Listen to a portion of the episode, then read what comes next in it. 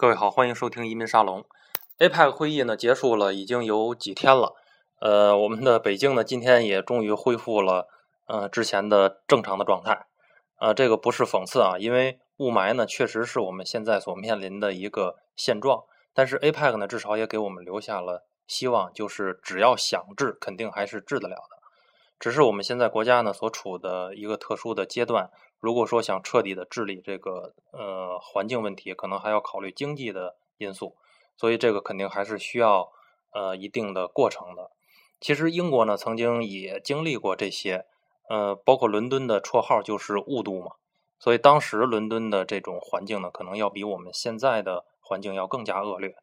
所以希望呢我们可以等一下我们的国家，当然如果您实在等不及了，那可以选择先出国玩一下。其实这次 APEC 会议呢对于我们出国行业影响最大的呢无疑就是赴美签证的有效期延长到了最长的10年，学生签呢也延长到5年。去年的那部电影叫《中国合伙人》大家可能都看过，当时呢程东青是为了去美国嘛，被拒签了很多次，应该是3次是几次，最终也没有签成。所以这个呢就是也很真实的反映了当时签美国的难度。之后呢随着我们国家的发展，这个签证的难度呢也在逐渐的降低，特别是骆家辉担任驻华大使之后对赴美签证这方面呢的贡献还是挺大的。所以这次的政策呢又使这个上了一个新的台阶，所以一些媒体就把这个说成是奥巴马带来的一个礼包，那么其实在这个礼包的背后呢有一些数据我们可以看一下。去年呢是180万中国人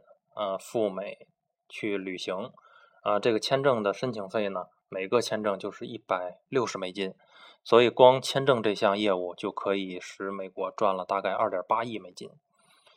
那么这么多钱呢，它这个如果说按照这个政策来看，它不仅放弃，而且放弃还非常彻底，因为10年呢就是美国法律规定上所能达到的一个最长的期限。所以这个时候呢我们看这个问题呢可能要把视线拉得更大一些，因为这个180万的赴美的旅客当时呢也是为美国的经济大概做出了一个200多亿美金的贡献，所以呢包括这个就业啊也增加了大概10万个以上的就业岗位。而这180万的赴美游客呢只占了中国出境游整体的 1.8%， 所以这个巨大的市场才是美国所希望挖掘的。那么美国呢在这方面其实也是有一个预计的啊，如果说按照这一个政策实施之后，那么到了2021年大概可能会有730万中国的旅客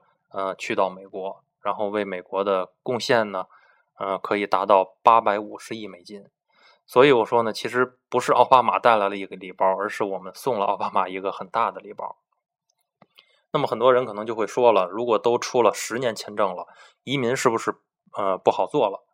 其实我倒不是这么认为，因为先从移民的需求来看，EB-5 投资移民的申请人呢几乎不会因为出行方便这一个条件而做这个移民的项目。其实背后的动力呢更多的或者是因为子女教育、生活环境等等的因素。因为拿到10年签证，其实每次在美国停留的时间还是一样要受到限制的。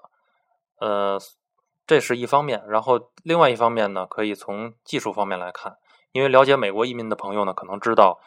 现在所即将面临的一个排期的问题。每年呢有1万个签证是可以发给 EB-5 投资移民的。所以按照我们现在的申请的情况来看，可能会在就是这1万个签证可能会在明年的5月份就会用完，那么到时候呢可能就会出现了排期，所以很多的申请人即使移民申请通过了，但是是没有签证下发给他们的，这个呢要等待的时间大概是1到2年的时间。所以这个时候呢如果咱们手里拿了一张10年的多次往返，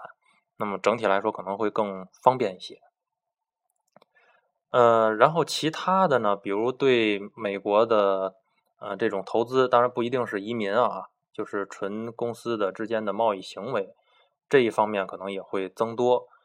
另外呢，包括房产、留学还有旅游等等的这种行业，相信呢都会是一个很大的利好。那么去美国方便了，其实交互呢肯定也越来越多，那么互相呢就会越来越熟悉。其实这个反过来呢也会